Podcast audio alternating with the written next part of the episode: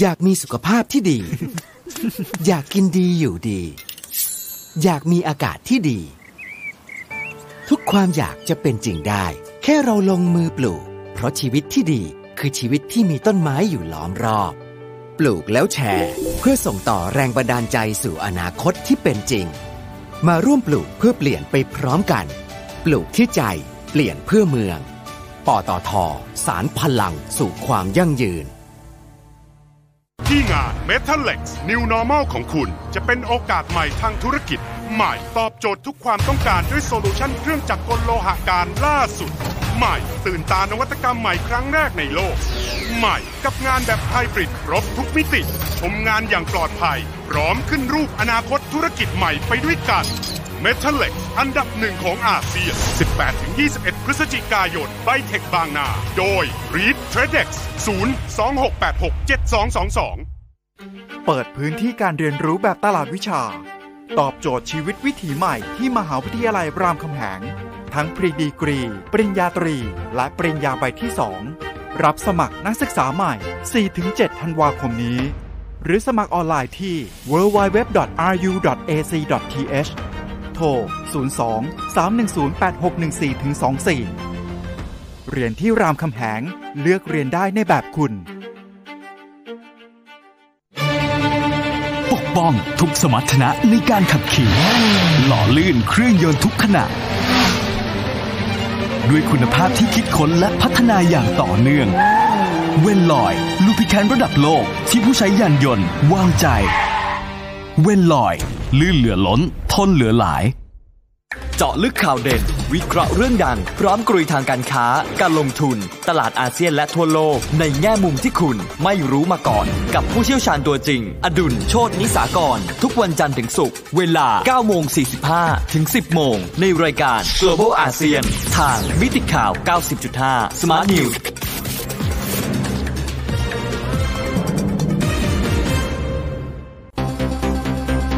สถานีวิทยุกรมการพลังงานทหาร พลังงานทหาร พลังการทำไทย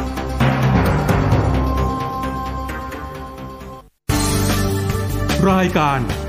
Insider Talk โดยธนงขันทองและทีมงาน สนับสนุนโดยออดาร์ Extra hair tonic และแชมพูสูตรใหม่ ช่วยลดผมบาง ผมขาด หลุดร่วงง่าย สวัสดีครับ ขอต้อนรับเข้าสู่รายการ Insider Talk ครับ พบกันอีกเช่นเคยนะครับ ทุกวันจันทร์ถึงศุกร์ระหว่างเวลา7นาฬิกา30 นาทีถึงเวลา 8 นาฬิกา ทางมิติข่าว 90.5 ดำเนินรายการโดยผมธนงขันทอง และทีมงาน ดรไมเคิลออสเตรฮอมนะครับซึ่งเป็นผู้อำนวยการของศูนย์ วิจัยโรคติดต่อนะครับแห่งมหาวิทยาลัยมินนิโซตานะครับได้ออกมาแนะนำว่าถ้าหากว่า สหรัฐอเมริกานะครับจะแก้ไขปัญหาโคโรนาไวรัสได้จำเป็นต้องมีการล็อกดาวน์อีกครั้งนะครับ และก็ล็อกดาวน์อย่างจรจริงจังนะครับนายไมเคิลออสเตอร์โฮมนะครับหรือว่าดรไมเคิลออสเตอร์โฮมเป็นหนึ่งใน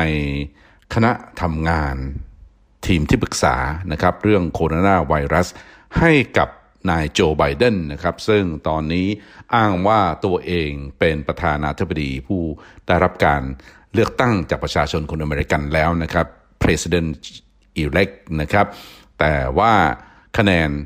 แต่ละรัฐยังไม่ได้มีการรับรองผลของการเลือกตั้งนะครับ เพราะฉะนั้นเองจะเรียกว่านายโจไบเดนเป็นประธานาธิบดีที่ได้รับการเลือกตั้งยังไม่ได้นะครับ อย่างไรก็ตามนะครับนายโจไบเดนเดินหน้าที่จะฟอร์มทีมงานนะครับที่จะช่วยเขาในการบริหารประเทศนะครับ หลังจากที่เขาคาดหวังว่าจะชนะ เลือกตั้งในครั้งนี้ แต่ทุกอย่างยังคงไม่แน่นอนนะครับ แต่มาดูความเห็นของ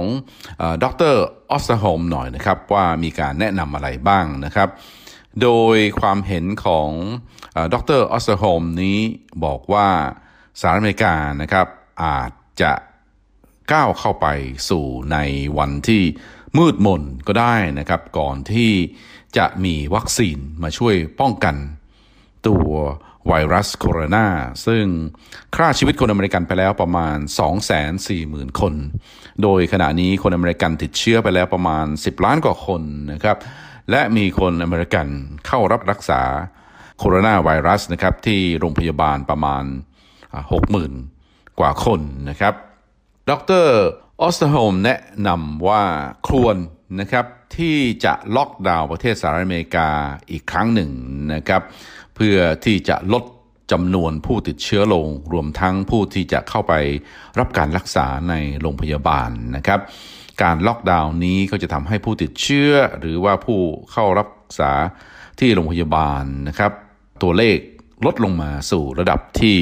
สามารถที่จะบริหารจัดการได้ในขณะที่โลกเรากำลังคอยวัคซีนอยู่ ถ้าหากว่าจะต้องมีการล็อกดาวน์อีกครั้งหนึ่ง จะกินเวลานานเท่าใดนะครับ ดรออสเตอร์โฮมนะครับ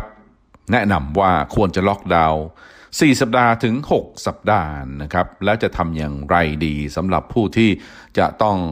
ถูกล็อกอยู่กับบ้านนะครับ รายได้ไม่มีนะครับเขาก็แนะนำนะครับว่าให้รัฐบาลเตรียม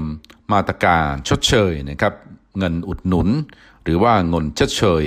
เพื่อที่จะจ่ายให้กับนะคนอเมริกันที่ไม่สามารถที่จะไปประกอบอาชีพการงานได้ หรือว่าไปทำงานได้ หรือว่าคนอเมริกันที่สูญเสียรายได้นะครับ รวมทั้งบริษัทขนาดเล็ก หรือว่าบริษัทขนาดกลางที่จะสูญเสียรายได้จากการที่ธุรกิจจะต้องถูกปิดลง รวมทั้งนะครับเมืองต่างๆ ทั้งหลายรัฐนะครับ รวมทั้งรัฐบาลท้องถิ่นก็จะได้เงินชดเชยกันทั่วหน้านะครับ เม็ดเงินที่จะพูดถึงนี้ เท่าไหร่นะครับยังไม่มีการแย้มออกมานะครับ แต่คาดว่านะครับถ้าต้องทำแบบนี้เนี่ยจะต้องใช้เงินนับล้านล้านเหรียญเลยทีเดียวนะครับ เพื่อที่จะดูแลในเรื่องของการล็อกดาวน์ คำถามคือนายโจไบเดนเห็นด้วยไหมกับมาตรการนี้ก่อนหน้านี้นะครับในช่วงที่หาเสียงการเลือกตั้งนายโจไบเดนแย้มนะครับว่าเรื่องของโคโรนาไวรัสนี้ทางรัฐบาลหรือว่าใครก็ตาม จะต้องเชื่อนักวิทยาศาสตร์ จะต้องเชื่อหมอ และก็จะต้องเชื่อนักวิจัยนะครับไม่ใช่เป็นการตัดสินใจทางด้านการเมืองนะครับเขากล่าวโจมตีประธานาธิบดีโดนัลด์ทรัมป์ ว่าไม่มีความรับผิดชอบ หรือว่าไม่สามารถที่จะบริหารจัดการเรื่องของการระบาดของโคโรนาไวรัสได้ทำให้สหรัฐอเมริกากลายเป็นหนึ่งในประเทศที่มีผู้ติดเชื้อที่สูงที่สุดในโลกนะครับสหรัฐอเมริกาติดเชื้ออมีเชื้อไวรัสนี้ระบาดตั้งแต่ช่วงหนักๆนะครับก็คือช่วงเดือนมีนาคมนะครับ ทำให้มีการชัดดาวน์ในช่วงนั้นนะครับ แต่อาจจะมีการติดมาแล้วก่อนหน้านั้นนะครับ เดือนมีนาคมมาถึงนี้นะครับกำลังจะสิ้นปีแล้ว ไม่มีวิแววว่าสถานการณ์จะดีขึ้นนะครับ คล้ายๆกันกับสถานการณ์ของประเทศยุโรปที่กลับมามีอาการระบาดของโคโรนาไวรัสอีกครั้งนะครับ ไม่ว่าจะเป็นสเปน ฝรั่งเศส เยอรมนี หรือว่าอังกฤษนายโจไบเดนนะครับ แสดงจุดยืนว่าเห็นด้วยนะครับว่าถ้าหากว่ามีความจำเป็นที่จะต้องล็อกดาวน์อีกครั้งนะครับเขาก็จะให้มีการล็อกดาวน์ถ้าหากว่าได้รับการเลือกตั้งเป็นประธานาธิบดีนะครับ แต่ว่าช่วงที่ใกล้วันเลือกตั้งนักข่าวถามว่าจะล็อกดาวน์จริงหรือเขาก็บ่ายเบี่ยงนะครับ นี่คือลีลาบิดพลิ้วนะครับของนายโจไบเดนเขาบอกว่าไม่ได้ถึงขนาดนั้นนะครับ แต่ว่าก็ไม่ได้พูด ที่ชัดเจนนะครับ แต่จริง ๆ แล้วจุดยืนของนายโจไบเดนคล้าย ๆกันกับจุดยืนของผู้ที่ดูแลเรื่องสาธารณสุข หรือว่าเรื่องของการป้องกันโรคระบาดนะครับของทางด้านประเทศสหรัฐอเมริกานะครับ ดรแอนโทนีฟาวซีเองก็มีความเห็นไปในทิศทางนี้นะครับ โดยมองว่าถ้าหากว่ามีการล็อกดาวน์แล้วนะครับ และก็มีการเตรียมการในเรื่องของวัคซีน ก็จะช่วยสามารถจัดการปัญหาเรื่องของโคโรนาไวรัสได้จุดยืนนี้ตรงข้ามกับประธานาธิบดีโดนัลด์ทรัมป์นะครับประธานาธิบดีโดนัลด์ทรัมป์ในช่วงที่ผ่านมาไม่เห็นด้วยนะครับกับการล็อกดาวน์นะครับเพราะก็ต้องการให้ชีวิตดำเนินไปอย่างปกติ ถ้าใครติดเชื้อไวรัสก็ให้แยกออกไป หรือว่ามีมาตรการเว้นระยะห่างทางสังคมค่อยๆจัดการกันไป แต่ว่าไม่สามารถที่จะปิด เศรษฐกิจนะครับหรือว่าให้คนอยู่กับบ้านได้ เพราะว่าจะทำให้สถานการณ์เลวร้ายลง โดยเฉพาะยิ่งในเรื่องของทางด้านเศรษฐกิจนะครับเศรษฐกิจของสหรัฐคงจำกันได้นะครับในช่วงไตรมาสแรกไตรมาสสองนะครับติดลบค่อนข้างที่จะรุนแรงนะครับเพิ่งจะฟื้นตัวที่ระดับ 33%ในช่วงไตรมาสที่3นะครับการล็อกดาวน์ของประเทศสหรัฐอเมริกาในช่วงไตรมาสที่ช่วงไตรมาสที่ 1 ไตรมาสที่ 2 ก็ทำให้เศรษฐกิจนะครับเกิดภาวะ recession อย่างรุนแรงทำให้รัฐบาลนะครับต้องอัดเม็ดเงินเข้าไปค่อนข้างที่จะมากเลยทีเดียว 2-3 trillion US ดอลลาร์นะครับของ2-3 ล้านล้านเหรียญสหรัฐอเมริกาทำให้ประเทศนะครับต้องมีหนี้สูงขึ้นเป็นอย่างมากเลยทีเดียว นอกจากนี้ทางธนาคารกลางของสหรัฐหรือว่า US Federal Reserve ก็มีการดำเนินนโยบายกดดอกเบี้ยลง 0%พร้อมกับทำ QE นะครับ พิมพ์เงินเข้าไปในระบบเป็น trillion dollars นะครับเป็นล้านล้านเหรียญเหมือนกันนะครับ แต่ว่ามาตรการเท่าที่ผ่านมานะครับ หรือว่าที่ทำมา ก็ยังไม่ได้บรรลุผลนะครับเห็นได้ว่าช่วงหลังจากที่มีการเลือกตั้งเสร็จนะครับวันที่ 3 พฤศจิกายนปรากฏว่าตัวเลขผู้ติดเชื้อในประเทศสหรัฐอเมริกากับพุ่งขึ้นนะครับ อย่างผิดปกตินะครับ ผิดสังเกตเลยทีเดียวนะครับ วันหนึ่งเพิ่มขึ้นประมาณเป็นแสนรายนะครับ หลังจากนั้นนะครับไม่นานเราก็มีข่าวนะครับ ว่าบริษัทผู้ผลิตยานะครับไฟเซอร์นะครับ รวมทั้งบริษัทเยอรมนีนะครับ BioNTech นะครับ ได้ประกาศว่าสามารถคิดค้นวัคซีนนะครับ เพื่อที่จะป้องกันโควิด -19 19 ได้โดยมีผลสำเร็จนะครับประมาณ 90%ทางดรแอนโทนีฟาวซีนะครับผู้ที่ดูแลเรื่องนโยบายโควิด -19 นะครับของทางด้านประเทศสหรัฐอเมริกาบอกว่าจริง ๆ แล้ว ถ้าหากว่าวัคซีนสามารถประสบความสำเร็จในการป้องกันได้นะครับ 50-60%ก็ถือว่าอยู่ในระดับที่น่าพอใจแล้ว แต่ว่าทางไฟเซอร์เองก็ยังไม่ได้ประกาศชัดเจนนะครับว่า รายละเอียดนะครับว่าผลข้างเคียงจะเป็นอย่างไร หรือว่าประสบความสำเร็จนั้นจริงหรือไม่นะครับ ขณะนี้ยังไม่ได้รับรองนะครับอย่างเป็นทางการนะครับจากทางเจ้าหน้าที่ที่ดูแลเกี่ยวกับเรื่องนี้อยู่นะครับ แต่ว่าหลังจากที่มีการประกาศข่าวนี้ออกไป ก็ปรากฏว่าผู้บริหารนะครับเบอร์หนึ่งของไฟเซอร์นะครับนายอัลเบิร์ตบัวรา ขายหุ้นตัวเองนะครับเนื่องจากว่าราคาหุ้นของไฟเซอร์กระโดดพุ่งสูงขึ้นนะครับ 15%นะครับในวันจันทร์นะครับคือต้นสัปดาห์ที่ผ่านมาขึ้นปุ๊บ 15%นะครับผู้บริหารก็ขายหุ้นทันทีนะครับทำให้ได้เงินเข้ามา 5 ล้าน6แสนเหรียญนนะครับ ซึ่งถือว่าเป็นเม็ดเงินที่สูงมาก ๆ เลยทีเดียวเห็นได้ชัดเจนนะครับว่าเรื่องของไวรัส เรื่องของตัววัคซีนนะครับรวมทั้งเรื่องของการเมืองอเมริกันการเมืองของยุโรปและการเมืองโลกดูเหมือนว่าจะสอดคล้องกันไปนะครับ การระบาดของโคโรนาไวรัสนี้นะครับทำให้ประเทศสหรัฐอเมริกาต้องชัดดาวและการชัดดาวนี้นำมาสู่นะครับชัยชนะในเบื้องต้นของนายโจไบเดนนะครับ โคโรนาไวรัสไม่เป็นใจสำหรับประธานาธิบดีโดนัลด์ทรัมป์นะครับ แต่ว่าเป็นใจหรือว่าเป็นผลบวกสำหรับนายโจไบเดนนะครับ เนื่องจากว่าในฐานะประธานาธิบดีโดนัลด์ทรัมป์ต้องรับผิดชอบในสิ่งที่เกิดขึ้นนะครับ ส่วนนายโจไบเดนก็โจมตี ตั้งป้อมโจมตีว่าทรัมป์ไม่สามารถบริหารจัดการในเรื่องไวรัสได้ เมื่อเกิดการระบาดแบบนี้ก็ทำให้หลาย ๆ รัฐนะครับสบโอกาสนะครับ ที่จะจัดให้มีการเลือกตั้งผ่าน mail in votes นะครับหรือว่าการกาบัตรเลือกตั้งที่บ้านแล้วส่งผ่านทางด้านจดหมายไปนะครับ นี่คืออาวุธที่สำคัญที่ทำให้นายโจไบเดนชนะการเลือกตั้งในเบื้องต้น โดยที่ยังไม่ได้มีการตรวจสอบนะครับผลของการเลือกตั้งนะครับ ส่วนประธานาธิบดีโดนัลด์ทรัมป์นะครับได้คะแนนค่อนข้างที่จะมากมายเหมือนกันนะครับ 71 ล้านเสียงนะครับจากคนอเมริกันที่ส่วนมากไปโหวตที่คูหาการเลือกตั้ง ผู้ที่สนับสนุนนายโจไบเดนเป็นผู้ที่โหวตผ่านไปรษณีย์และเรื่องของการโหวตผ่านไปรษณีย์นี่เอง กลายเป็นข้อโต้แย้ง กลายเป็นข้อกังหาหรือว่ากลายเป็นการต่อสู้นะครับเนื่องจากว่าประธานาธิบดีโดนัลด์ทรัมป์เองไม่ยอมแพ้นะครับโดยกล่าวหาว่านายโจไบเดนขโมย การเลือกตั้งครั้งนี้ไปจากเขานะครับ ความจริงโดนัลด์ทรัมป์นะครับออกมาเตือนตลอดนะครับว่าโจไบเดนจะขโมยการเลือกตั้งครั้งนี้ไปนะครับหรือว่าจะปล้นชัยชนะไปโดยอาศัยเหตุของการโคโรนาไวรัสนะครับทำให้คนอเมริกันต้องโหวตนะครับผ่านไปรษณีย์และการโหวตทางไปรษณีย์นี้ก็จะเปิดโอกาสให้ รัฐต่างๆ ทั้งหลายที่เดโมแครตนะครับซึ่งเป็นพรรคที่อยู่ภายใต้การที่นายโจไบเดนสังกัดอยู่ สามารถนะครับที่จะใช้นะครับกลเม็ดนะครับหรือว่าวิชาต่างๆ ทั้งหลาย เพื่อที่จะตุกติกนะครับหรือว่าช่วงชิงคะแนนมาใส่ให้กับนายโจไบเดนนะครับตอนนี้นะครับมีการกล่าวหาว่าเครื่องระบบเครื่องนับคะแนน ที่ชื่อว่า Dominion Ballot Counting Systems นะครับ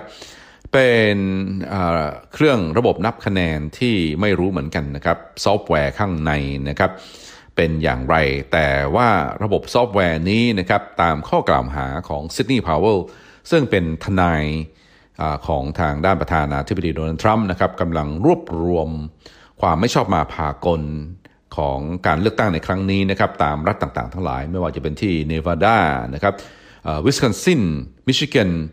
จอร์เจียนะครับรวมทั้งที่เพนซิลเวเนียนะครับซึ่งทางฝ่ายริพับลิกันหรือว่าฝ่ายประธานาธิบดีโดนัลด์ทรัมป์มองว่ามีการนับคะแนนที่ไม่ชอบมาพากล และซิดนีย์พาวเวลกำลังพยายามนะครับที่จะรวบรวมต่างๆ ทั้งหลายเพื่อนำไปฟ้องร้องคดีเพื่อให้ศาลนะครับ ให้มีการนับใหม่ หรือว่าให้ศาลมีการลงโทษนะครับ แล้วก็จะทำให้รัฐต่างๆ เหล่านี้ไม่สามารถที่จะประกาศผลอย่างเป็นทางการ เมื่อไม่สามารถจะประกาศผลอย่างเป็นทางการ คะแนน electoral votes นะครับที่ทางสื่อมวลชนอ้างว่านายโจไบเดนได้อยู่ในเวลานี้คือ 290 คะแนนนะครับ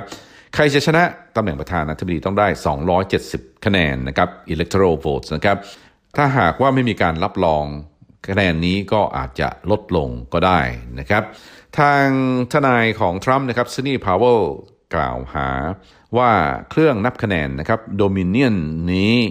มีการเพิ่มเติมคะแนนให้กับนายโจไบเดน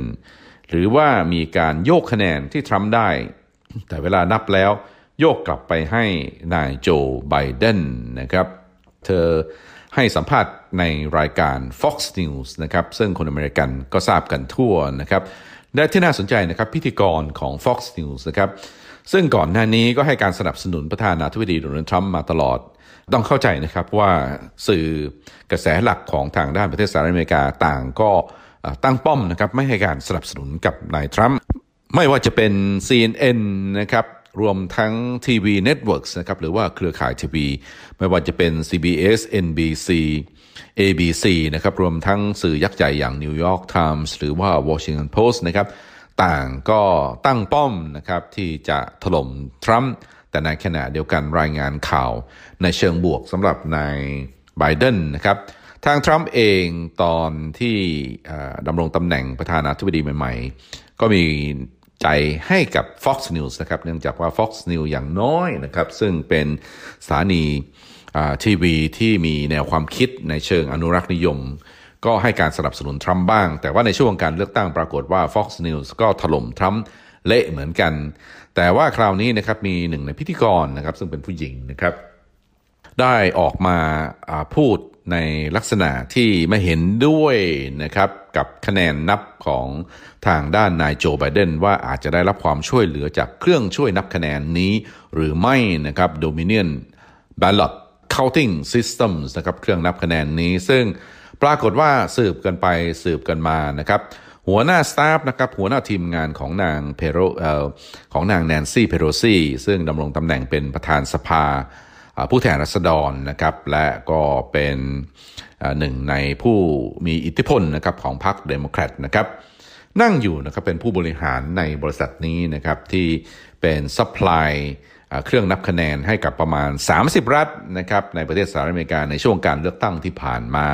และที่สำคัญนะครับเครื่องนับคะแนนนี้ถูกใช้ในรัฐ swing states นะครับหรือว่ารัฐสมรภูมิที่จะต้องมีการแข่งขันกันนะครับระหว่างทรัมป์กับไบเดนนะครับเพื่อที่จะช่วงชิงคะแนนเพื่อที่จะชิงดำกันนะครับไม่ว่าจะเป็นที่วิสคอนซินมิชิแกนหรือว่าเพนซิลเวเนียนะครับ และรวมทั้งจอร์เจียต่างก็ใช้เครื่อง Dominion ballot counting system กันทั้งนั้นเลยทีเดียว จึงมีคำถามขึ้นมาว่าทำไมถึงปล่อยให้บริษัทนี้ผูกขาดในเรื่องของการนับคะแนนอย่างนี้นะครับ นอกจากนี้ยังมีการพบว่าสามีของนางไดแอนไฟน์สไตน์นะครับซึ่งเป็นวุฒิสมาชิกพรรคเดโมแครตนะครับจากแคลิฟอร์เนียก็ถือหุ้นอยู่ประมาณเป็นหุ้นใหญ่นะครับในบริษัทนี้ และที่สำคัญนะครับบริษัทนี้ก็มี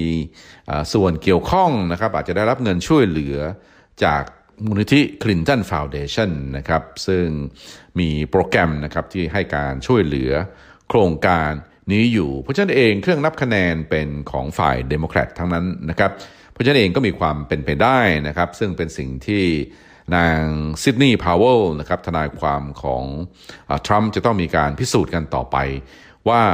เครื่องนี้มีการขโมยคะแนนของทรัมป์ไปให้กับนายโจไบเดนหรือไม่นะครับ สมมุติว่าทรัมป์ได้ 30,000 คะแนนนะครับ แล้วเครื่องนี้โยกคะแนนของทรัมป์30,000 คะแนนนี้ ไปให้นายโจไบเดนก็เท่ากับว่านายโจไบเดนได้ไป 60,000 คะแนนนะครับ เนื่องจากว่าทรัมป์หายไป 30,000 คะแนนนั่นเองนะครับ คะแนนอย่างนี้มีผลนะครับ ในการตัดสินนะครับว่าใครจะชนะนะครับเป็นประธานาธิบดีนะครับ ซึ่งขณะนี้ตัวเลขยังไม่นิ่งนะครับ แม้ว่าล่าสุดมามีการประกาศว่าทรัมป์ชนะนะครับการเลือกตั้งที่มรรัฐ阿拉สกานะครับ ซึ่งเป็นรัฐที่อยู่ทางตอนบนสุดนะครับ ค่อนข้างที่จะหนาวเลยทีเดียว และมีคะแนน อ่า electoral votes นะครับสองคะแนน แต่ว่าก็มีความสำคัญนะครับทุกๆ คะแนนในช่วงจังหวะเวลานี้ที่มีการขับเคี่ยวกันอย่างน่าดูเลยทีเดียวระหว่างทรัมป์กับนายโจไบเดนนะครับส่วน North Carolina ก็ยังไม่มีการประกาศผลอย่างเป็นทางการ ก็มีความเป็นไปได้สูงว่าทรัมป์จะชนะที่ North Carolina ส่วนที่รัฐจอร์เจียนะครับปรากฏว่ามีการนับคะแนนใหม่นะครับ เนื่องจากว่าคะแนนสูสีมาก ๆ เลยทีเดียว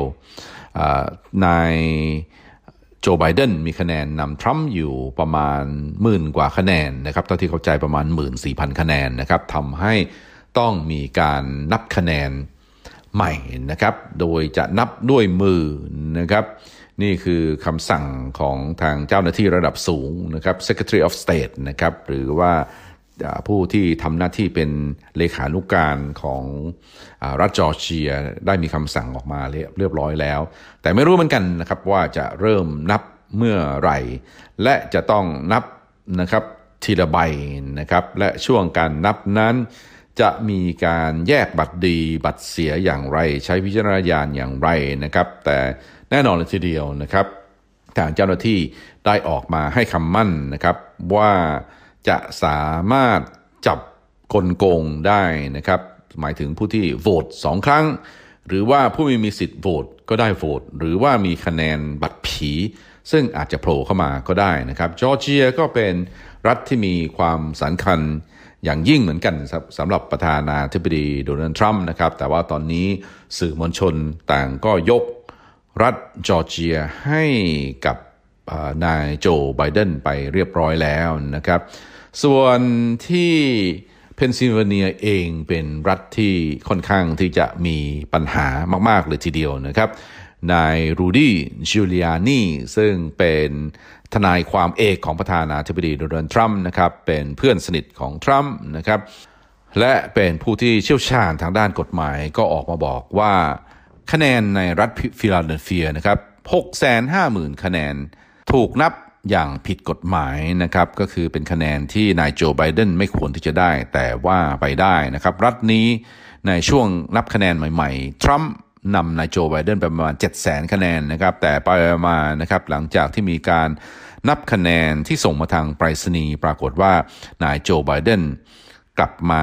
แซงนายไบเดนแซงนายทรัมป์ได้นะครับทำให้ก้าวขึ้นมาเป็นผู้ชนะในรัฐนี้แต่ชนะนะครับ ตามที่สื่อมวลชนนะครับ ได้ประกาศแต่ว่าทางรัฐเพนซิลเวเนียยังไม่ได้รับรองผลของการเลือกตั้งครั้งนี้ก็คงยากเหมือนกันนะครับสำหรับฟิลาเดลเฟียที่จะรับรองผลของการเลือกตั้ง เนื่องจากว่าศาลสูงสุดนะครับของรัฐเพนซิลเวเนียได้มีคำตัดสินนะครับ ซึ่งถือว่าอาจจะมองว่าผิดกฎหมายหรือเปล่านะครับ โดยอนุญาตให้มีการนับคะแนนที่ส่ง เข้ามาหลังวันที่ 3 พฤศจิกายนซึ่งเป็นวันเลือกตั้งนะครับ3วันนะครับถือว่าเป็นยังคงเป็นบัตรเลือกตั้งที่ใช้ได้นะครับก็คือระหว่างวันที่ 4 5 6นะครับคือวันพุธพฤหัสศุกร์นะครับสามารถนำมานับได้ แต่ทางทีมงานของโดนัลด์ทรัมป์นะครับมองว่าบัตรเหล่านี้ควรที่จะถือว่าเป็นโมฆะหรือว่าเป็นบัตรเสียเนื่องจากว่า ไม่ควรนะครับที่จะให้มีการเลือกตั้งหลังเสร็จสิ้นวันเลือกตั้งครับถ้าเลือกตั้งล่วงหน้าได้ หรือว่าเลือกตั้งในวันที่เลือกตั้งได้ แต่ว่าจะเลือกตั้งหลังวันเลือกตั้งมันเป็นไปไม่ได้นะครับ นี่คือข้อโต้แย้ง และเรื่องนี้นะครับ ทางอายการจากสิบรัฐนะครับ ซึ่งเป็นรัฐที่ทาง Republican นะครับมีอิทธิพลอยู่ได้ร่วมมือกันตอนนี้นะครับ มีการเขียน คำร้องนะครับเพื่อแจ้งให้กับสุพรีมคอร์ทหรือว่าสารรัฐธรรมนูญของสหรัฐหรือว่าสารสูงสุดของสหรัฐได้รับทราบแล้วนะครับว่าศาลสูงสุดของรัฐเพนซิลเวเนียได้มีการตัดสินในลักษณะแบบนี้ซึ่งอาจจะผิดหรือว่าขัดกับหลักรัฐธรรมนูญนะครับ ถ้าหากว่าศาลรัฐธรรมนูญมีความเห็นว่าคะแนนที่เข้ามาหลัง วันที่ 3พฤศจิกายนนะครับเท่ากับว่าคะแนนเหล่านี้ต้องเป็นโมฆะไปก็โอกาสสูงนะครับที่ทรัมป์จะกลับมาชนะรัฐเพนซิลเวเนียนะครับก็จะทำให้โอกาสของทรัมป์ที่จะตีตื้นกลับมาพลิกล็อกนะครับเพื่อที่จะ ชนะการเลือกตั้งครั้งนี้ก็มีความเป็นไปได้นะครับ ขณะนี้สถานการณ์ก็ยังคงไม่แน่นอนอยู่นะครับ ถึงแม้ว่าหลายคนมองว่านายโจไบเดนไปไกลแล้วนะครับ โอกาสที่ทรัมป์นะครับจะพลิกกลับค่อนข้างที่จะยาก แต่ว่าถ้าหากว่าตราบหรือว่าตราบเท่าที่แต่ละรัฐนะครับยังไม่ได้มีการรับรองผลของการเลือกตั้งอย่างเป็นทางการ และก็มีการนับคะแนนอย่างเป็นทางการ และ electoral college นะครับ electors หรือว่าผู้ผู้นักเลือกตั้งนะครับได้ไปโหวตลงคะแนนให้กับทั้งนายโจไบเดนหรือว่าทรัมป์นะครับให้ได้ 270 นะครับเพื่อจะเป็นประธานาธิบดี ตราบนั้นเราก็ยังคงไม่สามารถที่จะฟันธงนะครับว่าใครกันแน่เป็นผู้ชนะการเลือกตั้งในครั้งนี้ครับ